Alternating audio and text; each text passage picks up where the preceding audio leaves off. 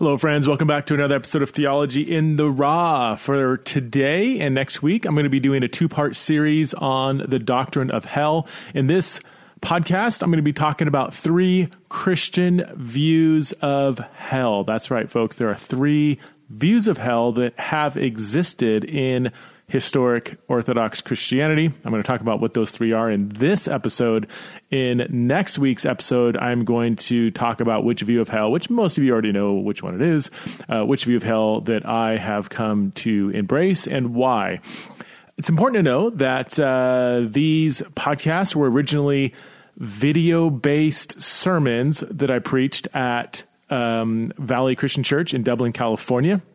So they are designed primarily for video, and I have uploaded those videos on my YouTube channel. You can go to Preston Sprinkle and see the YouTube version of this, and that's important because I actually have created um, some pretty in-depth, detailed um, uh, kind of pretty uh, PowerPoint or Keynote slides to go along with it. Now, that's important because I do a lot of interaction with the text in these two episodes. And so, if you actually want to see how I interact with the text, if you want to read the various passages that we're working through, and even see kind of an outline, a working outline, you know, of what I'm talking about, then it might be helpful to go to my YouTube channel and actually watch uh, this episode and also the next episode next week.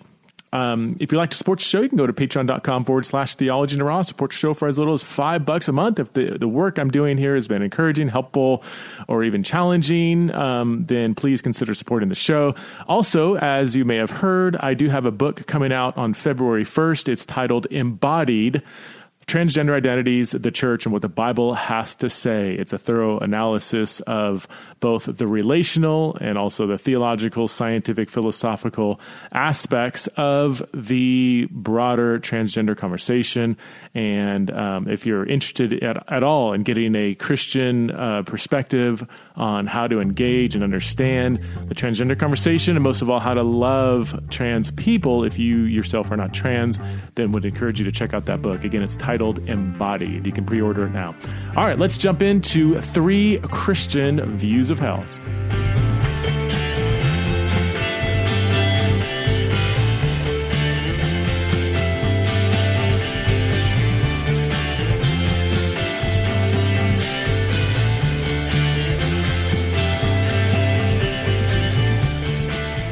Hello, Valley Christian Church. It's good to be back with you uh, for this really interesting series on the topic of hell.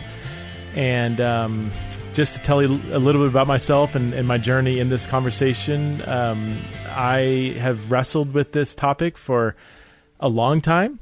Uh, I became a Christian 25 years ago at the age of 19, and the topic of hell has always frightened me in fact, in some ways, I would say probably like some of you, uh, the, the the threat of hell was part of the reason why I kind of confessed Jesus and and became a Christian. I just I didn't want to die and go to hell. Like I I had this great fear of hell, and even after I became a Christian, the fear of going to hell for something bad that I did sort of surrounded my Christianity, and I, I began to realize that that's not really a healthy posture to have. I do think that it is healthy to have a fear of God, a, a reverence for God, and, and even to understand that God is a God of love and also a God of judgment. I, th- I think that that is a holistic and healthy view of the character of God. But to kind of walk around thinking every little thing you do is going to send you to hell or um, even as a motivation of becoming a Christian, I think we should be compelled, as Paul says, by the love of God um, and not by some fear of going to hell. And yet, the Bible does talk about hell. And it is a topic that has troubled many Christians. It has also kept um, some aspiring Christians or non Christians or seekers to maybe rethink whether they even want to follow this Jesus person. So I, I want to dig into this topic, and it's not an easy topic to talk about. I don't like to talk about it in the abstract as some just theoretical doctrine, just looking at words on a page or various verses or to argue for one position against the other. Like, I really want us to make sure we understand that we are talking about something that is very real and is very serious.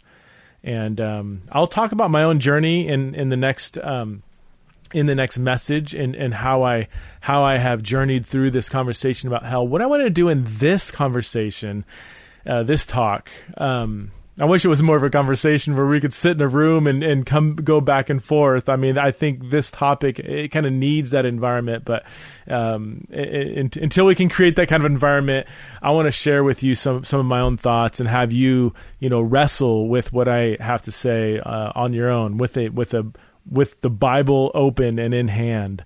What I want to do in this talk is I want to talk about three Christian views of hell. Okay, I'm going to pull up my my slide here.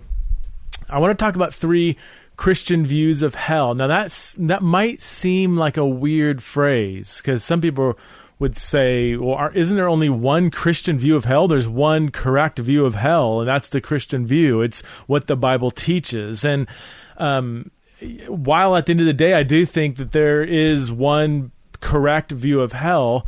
The fact is Christians throughout the centuries, like genuine Christians, Christ followers, people who have even been martyred for their faith um, in the last 2,000 years, have held to different views of hell and have had biblical reasons for holding to their different views of hell. What I want to do in this talk is I want to explain these three Christian views of hell. I want to discuss some of the primary biblical arguments that people um, give for each respective position. And for this talk, I do not want to tell you which one I agree with. I'm going to work really hard not to bias this talk. I want to try to treat each view as fairly and honestly as I possibly can. Because here's what I think often happens in this conversation, in the conversation about hell, is that um, we come at it with a lot of presuppositions of what we've always believed. And then we kind of assume the worst about the other views that somebody else might propose. But I really think that Christians need to come back and, and, and go back to the text of Scripture and take an honest look at what does the Bible actually say about the topic of hell. And we can't really do that until we give a uh, until we until we fairly and accurately understand what other Christian leaders and theologians and pastors have said about hell throughout the centuries. Okay, so I want to talk about three Christian views of hell. Let me give you um, just some thoughts up front as we evaluate, as we analyze, as we understand these three different views. Um, I, I don't think that we should simply look at this question from a traditional standpoint. Like, this is what we've always believed. It's what my church has always believed. It's what my denomination has always believed. Like, I, I don't, I don't, I think those are important things to consider. Um, but I don't think we should simply or only say, this is what the tradition says, therefore that's what I believe. Because we are Bible believing Christians, we need to always submit tradition to scripture and to see if scripture agrees with our tradition. I also don't think it's healthy to just come at this topic emotionally. Uh, I don't think we should begin by saying, I could never serve a God who would fill in the blank. That statement, I don't think, is a really good starting place to do any kind of theological or biblical thinking because that assumes that we know better than God and we will only worship a God who matches up to our beliefs, how we think justice should be dished out. I don't think that's a good way to do theology. I, I don't want to discount emotions. I don't think emotions are always bad, but to front load our emotions and only believe things that are emotionally satisfying, I don't think that's a healthy way to build a theology, especially a theology around something as sensitive as the topic of hell. And so I do think that we should come at this question uh, from a biblical and theological standpoint. Now, what I mean by biblical and theological, I think we should come at it um, uh, looking at what the text of the Bible actually says. That's what I mean by biblical. Like, I want to look at the actual text of Scripture. I want to look at the words, the meaning of words, and look at those in light of other texts that may agree with this text or may present a different point of view from whatever text we're looking at. So a biblical standpoint, I want to know what does the Bible say?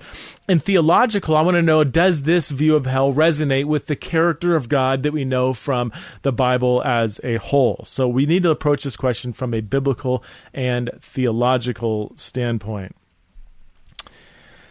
Uh, another thing to note up front is within the realm of Orthodox, let's just say genuine historic Christianity, the existence of hell is not disputed. Now, when I say the existence of hell is not disputed, I'm not saying that some people who say they're Christians do not dispute whether or not hell exists. Some people will say that. Some people who say they're Christians dispute whether Jesus even exists. I mean, we live in, in a strange day today where anything can be disputed by some people, even some who say that they they have a faith commitment.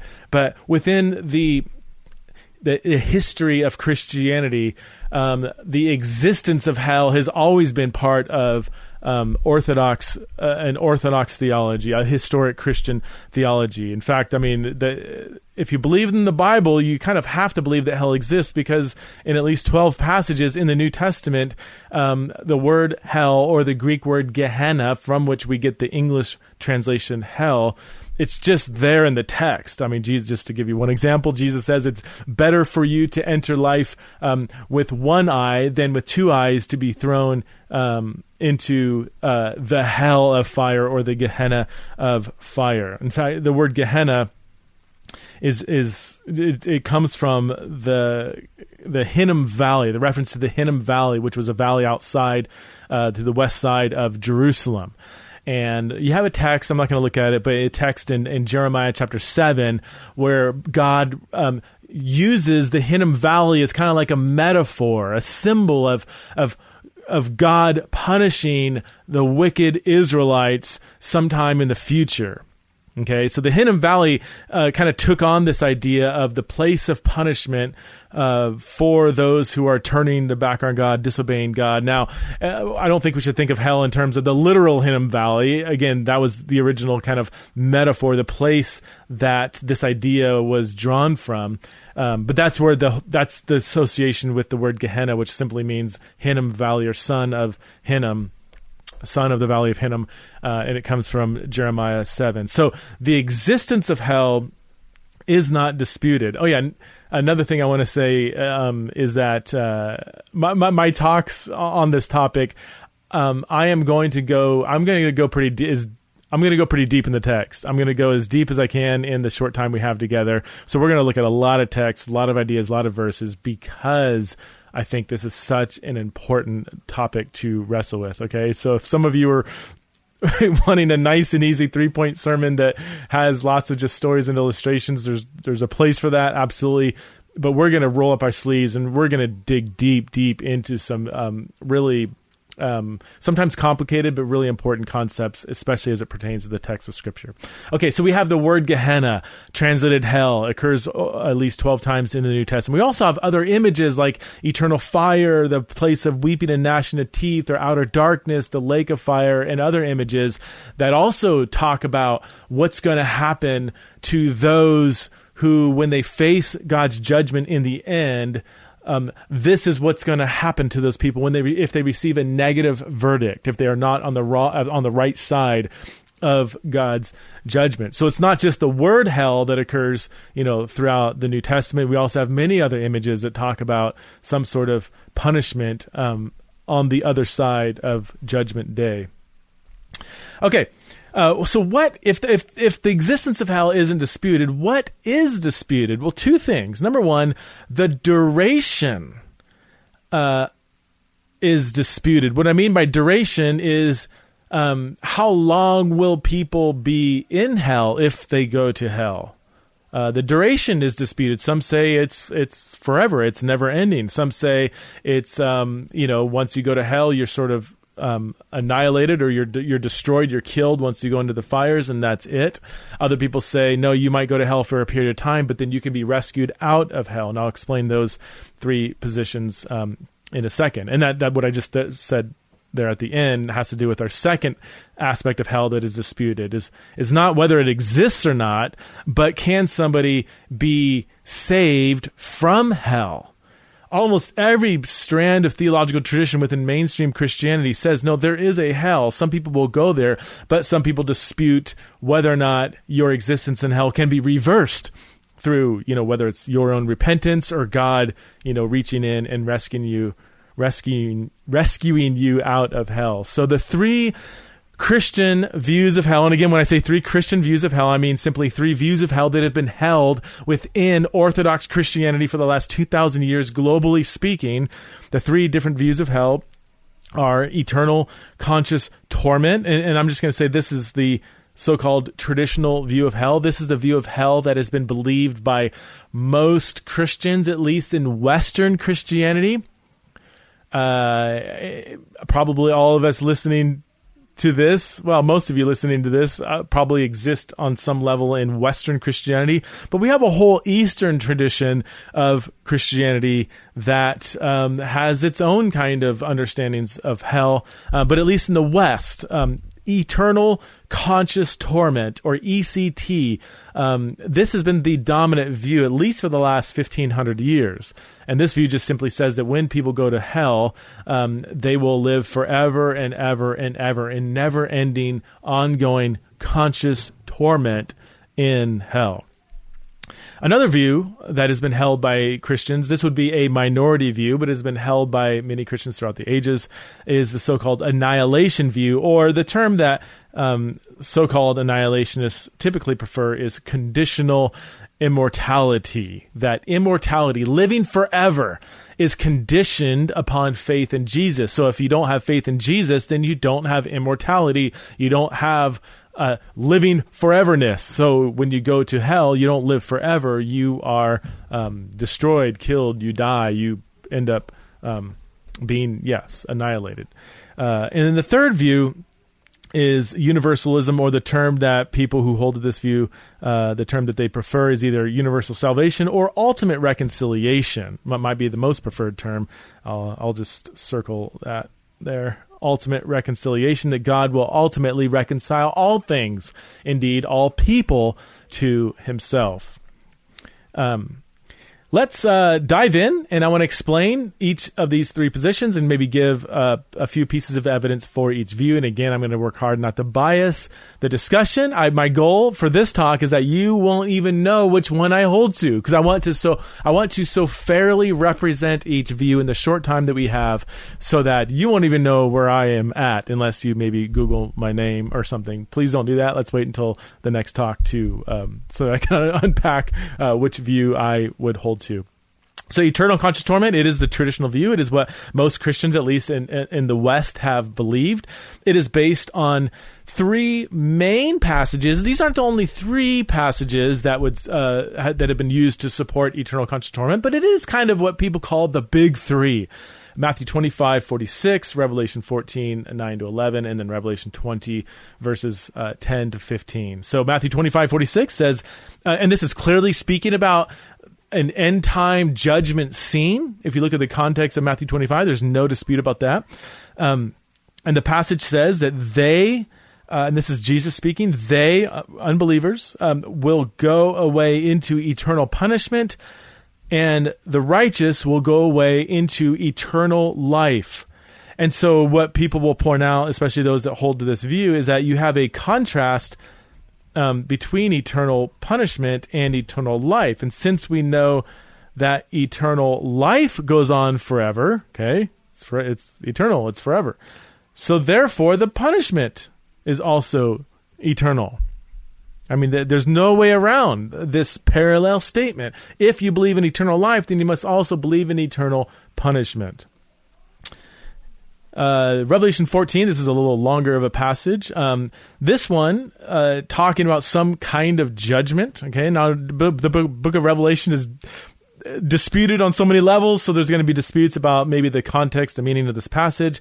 But here, in the context of judgment, um, the author says that the smoke of their torment will rise forever and ever, and they will have no relief day or night for they have worshipped the beast and his statue and have accepted the mark uh, uh, of his name. So here, uh, it doesn't just say eternal punishment; it actually goes into more detail about you know the smoke of their torment ri- rising forever and ever, and they will have no relief day or night. Revelation 20, uh, first of all, in verse t- um, 10, talks about the devil, uh, the beast, and the false prophet being thrown into the burning lake of fire. Okay, the lake of fire. And there they will be tormented day and night forever and ever. And then a few verses. Okay, so this is talking about, you know, the devil, the beast, and the false prophet. Um, what about. Uh, what about the rest of humanity? Okay, because um, uh, it could be theoretically possible that these three, you know, entities or persons could be tormented forever and ever. Maybe, maybe they get ECT, um, but then a few verse, verses later, it says that anyone whose name was not found written in the book of life was thrown into the lake of fire. And the assumption is that since the location is the same, um, okay, since the location is the same, that the punishment is also the same, even though it doesn't explicitly say that that um, these people will be punished forever and ever, day and night. Uh, they go to the same place, so it's got to be the same kind of punishment. We also have other images that are used to support eternal conscious torment, like being cast into the eternal fire or everlasting fire. Um, Mark 9 says that hell is a place where the worm does not die and the fire is not quenched, which supporters of this view would say um, highlights the eternality, the never endingness of the punishment in hell. Sounds good, right? I mean, why are we even having this discussion? If you're a Bible believing Christian, it seems like it's a slam dunk, okay? It's a little more complicated than that. We do have to give the other views a fair shake if we're truly going to understand both these other positions and how um, Bible believing Christians could hold to these other positions, um, and also to understand our uh, the historic position itself. Okay, so the second view I want to look at is uh, often called um, annihilation or conditional immortality. And the first thing annihilationists uh, point out is that tradition is not unanimous. You've got um, really some towering Christian figures like Irenaeus, Ignatius, Athanasius, Arnobius, and uh, a, a early Christian work called the Epistle of Barnabas. All of these advocate for what we would call an annihilation view of hell that when people face judgment, if they receive a negative verdict, if they're not on the side of eternal life, they will be cast into uh, hell where they will die. They will not live forever and ever in constant state of torment. And again, I mean, these, I mean, these are if you don't know church history it's fine you, this isn't a church history class but there's no dispute i mean irenaeus is a is a towering figure one of the main kind of formulators of this whole idea that we serve a triune God. Athanasius was one of the most staunch, zealous defenders of the deity of Christ. Um, Ignatius is famous for his um, path to martyrdom, where he was marched across the Mediterranean world on his way to Rome and wrote a bunch of encouraging letters to the church. I mean, these are fathers of the faith. These are not just some fringe people that didn't have significance, and they're certainly not heretics to the Christian faith annihilationists um, also point out, and this is probably one of the main arguments for annihilation, is that the most dominant language of hell is language of death and destruction. Think about this. John 3.16. Uh, for God so loved the world that he gave his only son so that who shall whosoever believeth in him, I'm butchering this verse, uh, whoever believes in him shall not what? Be tormented, but shall have everlasting life? No, it says shall not perish, perish, but have everlasting life. Have you ever noticed that? I mean, we all know John three sixteen. And yet, have you ever reflected on this idea that the opposite of eternal life is perishing? Now, the whole idea of perishing doesn't sound like never ending torment. It sounds like perish, like you're not going to exist anymore. You have other passages like Second Peter 2 6, which, you know, I, this is kind of mid thought here in, in, in uh, Peter's letter. By turning the cities of Sodom and Gomorrah to ashes, he condemned them to extinction. We all know the story of Sodom and Gomorrah. Absolutely annihilated those cities, right? But then Peter says that he that this incident of destroying Sodom and Gomorrah was making them an example of what is going to happen to the ungodly. The destruction of Sodom and Gomorrah has become a picture of the nature of hell. Since the destruction of Sodom and Gomorrah was just that destruction, not torment. God's not still tormenting the Sodomites and Gomorrahites. I mean, I've literally been to Sodom and Gomorrah, and there's nothing there. It's just deserted wasteland because God annihilated it. So wait a minute. If that's a picture of what's going to happen to the ungodly, then we should say, in as much as we take Peter at his word here, that the, the future of the ungodly will be like Sodom and Gomorrah, will be annihilation, not uh, torment.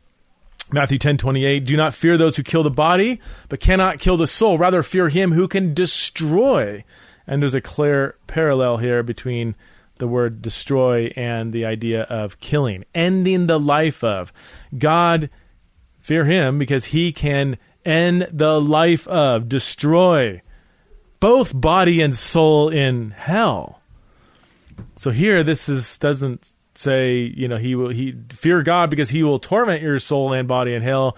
Rather, it says he will destroy, end, um, annihilate uh, body and soul in hell. And then just I mean I'm not going to look at you don't need to look up all these verses. You can hit pause if you want to. Um, well, I guess you can't hit pause. Well, maybe you can hit pause, but you can you can look up look up these on your own if this is of interest to you. You have um, the language of death and destruction, and, and I've even included the Greek words here. Um, these are the Greek words translated, you know, death or apoleia is translated destruction or perish in some contexts. Um, dis- you even have a word uh, phthora um, that has to do with something like disintegration or just kind of corroding out of existence. Um, and so th- this is and this is just a sampling of uh, the many passages that when the Bible talks about the end state of those who reject God, it is one of death and destruction, not one of ongoing torment. You have other images that seem to reinforce this idea. Burned up, the, the wicked will be like burned up chaff, weeds, branches tossed in a fire, a destroyed house, a chopped down tree. The day of judgment is compared again to the destruction of Sodom and Gomorrah or of the flood, which again, people may have been tormented while they were drowning in the flood, but at the end of the day, they drowned, they died, their life was no more. So these images become part of the um, conceptual world of how we're supposed to understand the ultimate end time judgment of um, those who reject God. Uh, number four, this is another reason annihilationists give, is that immortality or living forever is a gift given to those in Christ, not something inherent to humankind. And this is not that disputed among especially biblical scholars, although I think among non specialists, I think some people do assume that like the human soul is intrinsically immortal. There were some early Christian theologians that used to say that, but that really, we we now know that that comes more from Plato, uh, Platonic thinking than the Bible. Um, the Bible, I would say, clearly teaches. I mean, you can look up these verses on your own. Um, that immortality, living foreverness, is contingent upon, uh, conditioned upon believing in Jesus. Um, in Genesis two and three, I mean, this is a fascinating passage where, um, in at the end of Genesis three, it says, uh, "The Lord God says, since man has become like one of us, knowing good and evil." He, um, he must not reach out, take from the tree of life, eat, and live forever. Therefore, they kick him out of the garden. That's a fascinating statement. He needs to be kicked out of the garden because if Adam and Eve stay in the garden, then they'll eat from the tree of life and then they will live forever. The clear implication is that if we separate him from the tree of life, he will not live forever. This just shows that living forever is not intrinsic to humanity. It was actually contingent upon in this case, the tree of life. And this might be why we have images of the tree of life reappearing at the end of the book of Revelation. If you look at Revelation 22, we see the tree of life kind of there in the New Jerusalem and giving a picture of kind of how God is um, enabling um, humans to live forever. Um, and sometimes some annihilationists will point this out that the the Greek language of eternality uh, aionios doesn't always convey uh, never ending time. You know, we have references, especially in the Old Testament, to eternal mountains that aren't going to live forever and ever. Um, the eternal dwelling place, talking about Solomon's temple, which was destroyed in um, 586 BC.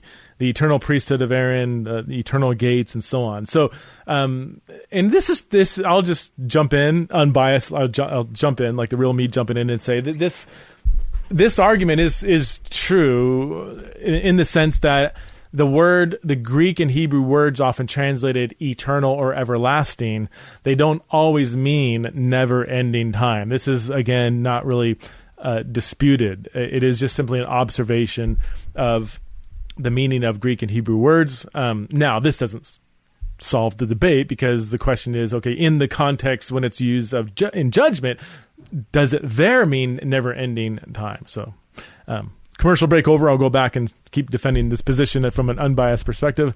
Um, even if it does mean never ending time, um, and this is you got to this is this is it might be kind of hard to wrap your mind around, but um, the whole idea of eternal punishment. Remember Matthew twenty five forty six that we read earlier. Is eternal punishment referring to the never ending act of punishing? Like the punishment is ongoing?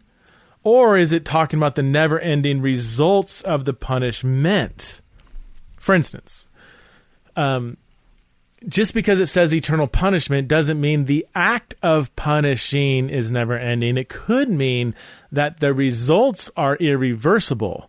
If death is the punishment for sin, and we talk about some kind of eternal death, that could mean based on just the flexibility of the Greek language that um, death will never be reversed. It is eternal. It is everlasting. Doesn't mean you keep existing in a never ending state of dying but are never really quite dead. It just means that could mean that you die and that state of death is never reversed. Okay, so that's the annihilation position. Let's talk about ultimate reconciliation. And some might be surprised that I'm even considering this under the large umbrella of a Christian option. Because um, some would say this is heresy. This is, you know, all roads lead to heaven. How could you say that Jesus is irrelevant for, you know, living forever? Um, so I want to make a distinction between pluralism, which does say all roads lead to God. Like, yo, you believe in Jesus? Oh, that's great. You know, I follow, I follow Muhammad, or I follow um, I don't really follow Buddha. I follow the Hindu gods, and and those roads will lead to the same. It all kind of leads to the same place. There's no particular significance of Jesus. He's just one of many different ways. Okay, that's pluralistic universalism. That is not what I'm considering to be a Christian option. I want to uh, uh, the universalism I'm discussing as a Christian option, in the sense that it has been held by Christians throughout centuries, is what I call Christocentric universalism, which says Jesus' blood purchases everyone and ultimately has the power to overcome unbelief. It still centers redemption and eternal life on the power of Jesus it just says that it's so powerful that the blood of Jesus can even overcome unbelief, that it will overpower humans humanity's rejection of God. So that even if you go to hell and you're weeping and gnashing your teeth and you're resisting God, you will be given endless time to come back to God through repentance, through God's salvific work and you will all and ultimately there will be ultimate reconciliation all things will be reconciled back to god in the end because of not in spite of the finished work of Jesus Christ. Okay, so how does this view argue? Well, first of all, it does kind of what the annihilation view does as well, and points out that tradition also is mixed here. Um, several towering figures in early church history held to this view. Uh, Origen, you know, he. He gets kind of a bad rap if you know anything about Origen. He, you know, some people criticize him for his method of interpreting the Bible. Other people, you know, pick on him for um, castrating himself. You know, he read Matthew 19, which says people make themselves eunuchs for the kingdom of God, and apparently he allegedly went out and castrated himself, which is interesting. He actually took the Bible literal in that instance. Of all passages to take literally, that might not have been the smartest one, but he, you know, p- people pick on Origen for various reasons, but I'll, I'll say, look, he, I mean, Origen, wh- whatever you think of Origen, he was a brilliant, brilliant, brilliant, one of the most brilliant Christians ever to walk the face of the planet. And having read a bit of Origen's works, it's, it's not, it's not the wacky stuff that some people think it is. I mean, I, th- I do think he's a significant um, Christian figure, even if we don't line up on Origen on uh, several areas. Gregory of Nyssa was one of uh, the main architects of the Nicene Creed. I mean, this guy, the Nicene Creed is like the, the most fundamental creed in historic Orthodox Christianity. It's where we get the deity of Christ from. It's where we work out the Trinity. I mean, th- this is the foundation of of the historic Christian faith. I mean, the Bible's the foundation, but the Nicene Creed is is one of the most fundamental historic statements about the Bible and what it says about God and the world. Gregory was one of the main uh, persons behind that statement. Nobody questions the orthodoxy, the genuineness of Gregory's faith. Eusebius was a um, was one of the first early Christian um, church historians. Uh, Basil of Caesarea was a significant figure. Um, some people say, yeah, but wasn't universalism condemned uh, at the at the council in A.D. 553? And that's actually not true. And I'm not going to get into the details. There was a specific um, strand of Origen's beliefs that were condemned at that council. Um, but it wasn't just condemning universalism out or ultimate reconciliation, Christ centered ultimate reconciliation. It wasn't categorically uh, ruling all that out. And there's lots of disputes about this council and how legitimate it, it was anyway. So we can't we can't say that ultimate reconciliation was deemed a heresy by the early church and therefore shouldn't be considered as a possible option. So how does universalism um, or ultimate reconciliation how does it get its view from because a lot of Christians are like that's not in the Bible. The Bible talks about judgment. How can you not see this? Um, yes, it's true, but if you look at the pattern of how it talks about judgment, you will see in passages like Lamentations 31 that there is restoration on the other side of judgment. So this is um, Lamentations is, is Jeremiah writing as he's watching uh, Jerusalem being burned down which was God's judgment on Israel. He he brought the Babylonians in. They burned down the city of Jerusalem, burned down the temple, and they exiled the Jews over and uh, you know exiled them to the land of Babylon. And that was divine punishment for their sins. But what we see throughout the Old Testament is that there is restoration on the other side of judgment. Okay, you following me here? And then this, it, again, let me step outside of my unbiased position here. This, uh, let me just say objectively, this is true in the Old Testament. In the Old Testament, we do see um, God punishing Israel, judging Israel, but then also promising hope on the other side of judgment. Okay, okay, entering back into this view. Um, the Lord will not cast off forever, but though he has caused grief, he will have compassion according to the abundance of his steadfast love. So the pattern we see in Scripture, at least in the Old Testament, and this view would argue for the New Testament as well, is that yes, there's judgment. Obviously, there's judgment. The Bible talks about judgment all over the place, but it, if you look at the biblical pattern, there's always restoration on the other side of judgment. Judgment. You have exile, punishment, which is followed by restoration. Christian Universalism also uh, looks at various uh, specific texts, not just larger themes, but individual passages of Scripture.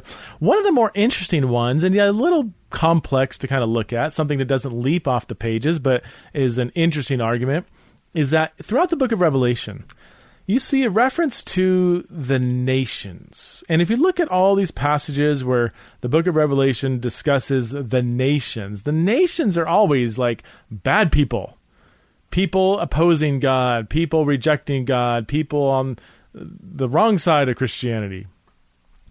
Okay, um, and that's not again. You can you can look at these passages and see for yourself. What's interesting is that you have a couple other passages in, in Revelation that talk about the redemption of the nations. All nations will come and worship before you. And and if this phrase means anything like it does in these passages, then these people who will come worship God were rejecting God.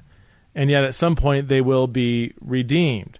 Um, in fact, in the end, in Revelation 21, it talks about the nations walking by its light. The kings of the earth will bring their splendor into it. And no day will its gates, oh, sorry, this is being cut off here. No day will its gates ever be shut, for there will be no night there. In other words, the gates of the city, the New Jerusalem, which is a symbol of kind of like the um, the everlasting existence of the people of God, the gates will never be shut. Well, in the afterlife, in the new heavens and new earth, why do the gates need to be open? and this argument would say that so that those who are sort of repenting and saying, "All right, I've had enough. I'm going to come back to God." They can come back to God, and if they're never shut, there will always be open opportunity to come back to God. Romans 5:18 says, "Therefore as one trespass," and if you remember this context of Romans 5, it's talking about the sin of Adam, okay? The one trespass, this is the the sin of Adam um, in Genesis chapter 3. Okay, um, uh, just as there were, just as one trespass led to condemnation for all men, so one act of righteousness leads to the justification and life for all men. Okay, so follow this logic here. Um, who are all men? Or you can we can keep it gender neutral. You can say all people. Is this everybody? Did did is everybody under condemnation because of the sin of Adam? Most people would say yes. That's exactly what Paul's saying. That the sin of Adam affected all humanity. Well, if all means all here, then does all mean all here? That the one act of righteousness, namely the death and resurrection of Jesus, leads to life for all men. Does all men mean there? All men there? All people? All humanity?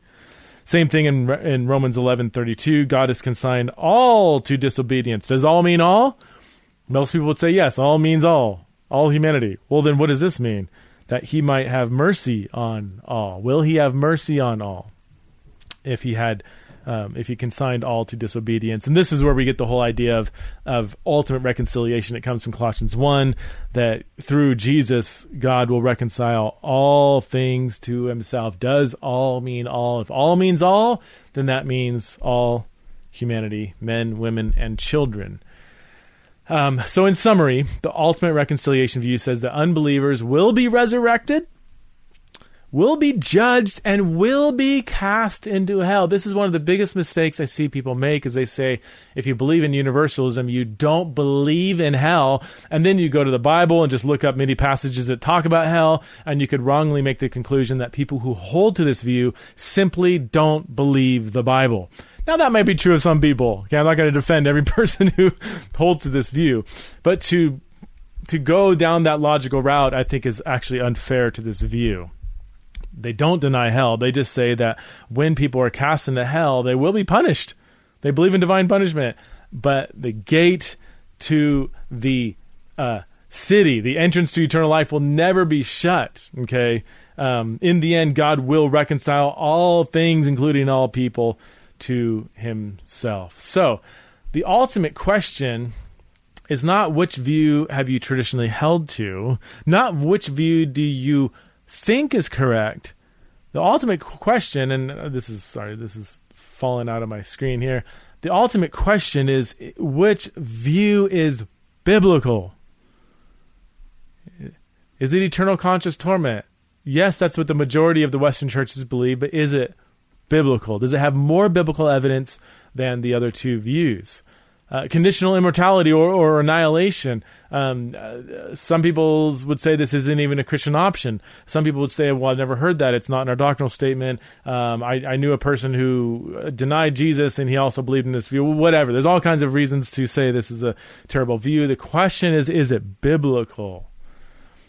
Ultimate reconciliation. Oh, you just believe in that because of your emotions. You can't stomach God's judgment. You don't really have the fear of God in your heart. And those may be valid uh, things to wrestle with. But the question is is it biblical? We've given biblical arguments for each view. That doesn't mean just because you give a biblical argument that that view has the most overarching persuasive biblical evidence. It just means that there are verses some people have used to support each view. So, which one is more biblical? In the next talk, I will share with you which one I think is more biblical, not so that you must believe what I believe, but so that you too can wrestle with this really important conversation. All right, we'll see you next time.